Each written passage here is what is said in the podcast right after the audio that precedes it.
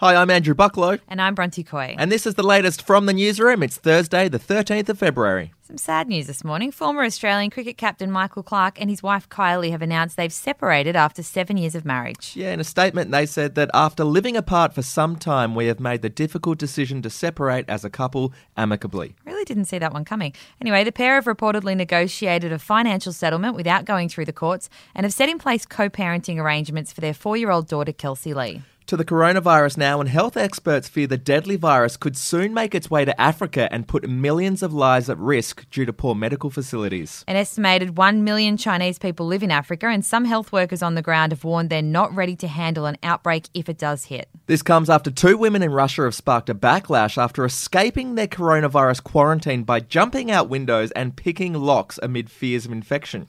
The women, who were kept in isolation for possible infection by the virus, says they fled from their hospitals this month because of uncooperative doctors, poor conditions, and the fear they would become infected. I mean, no one wants to be quarantined, No, that's true. They but were, it's sort of, guess you could say they were rushing out that hospital. oh dear.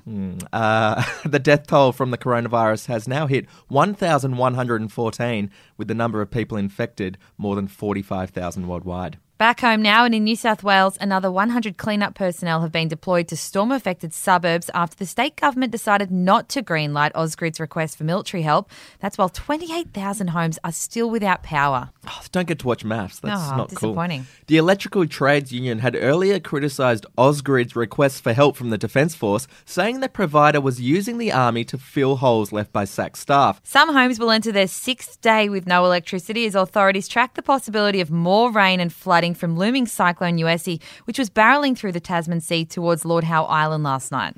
To the Prime Minister now, and Scott Morrison has hailed the beginning of a new era in improving the lives of Aboriginal and Torres Strait Islander people after admitting the current approach fails to work in partnership with Indigenous communities. Mr. Morrison yesterday released the latest Closing the Gap report, declaring things are, quote, better than they were, but we've not made as much progress as we should have by now. Have a listen.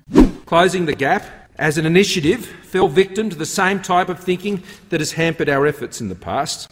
We seem to think that somehow, if our aspirations were high enough, the rest would just take care of itself. And it was the belief that we knew better than our Indigenous peoples. We don't. We also thought we understood their problems better than they did. We don't. The report reveals Indigenous health and employment continues to be a concern. In 2018, the Indigenous child mortality rate was 141 per 100,000. That's twice the rate for non Indigenous children, which is 67 per 100,000. Life expectancy is 71 years for Indigenous males, that's eight years less than non Indigenous males, and 75 years for Indigenous females, seven years less than non Indigenous females. Not good enough. We'll take a break. Hey, I'm Felicity Harley and I host Healthyish, where we chat to experts, influencers, and people in the know from around the globe to arm you with the knowledge to make healthier decisions for your mind, body, and soul. I think if we're going to be focusing on health, like sleep is probably the biggest component of Oh, that. I, I think sleep is the cornerstone. like choose the harder option because I've never woken up and gone, I regret that run that I went at 4 a.m. I've never done that. Search for Healthyish and Extra Healthyish wherever you get your podcasts. Three Australians have elbowed their way onto Forbes' annual list of Hollywood's highest paid stars, and boy, are they raking in some coin. Spoiler, we didn't make the list. Disappointing. Uh, the Aussies didn't make the top. That actually went to Dwayne the Rock Johnson on the men's list. He made 133 million in the last 12 months, and Scarlett Johansson was the highest paid female, pocketing 83 million.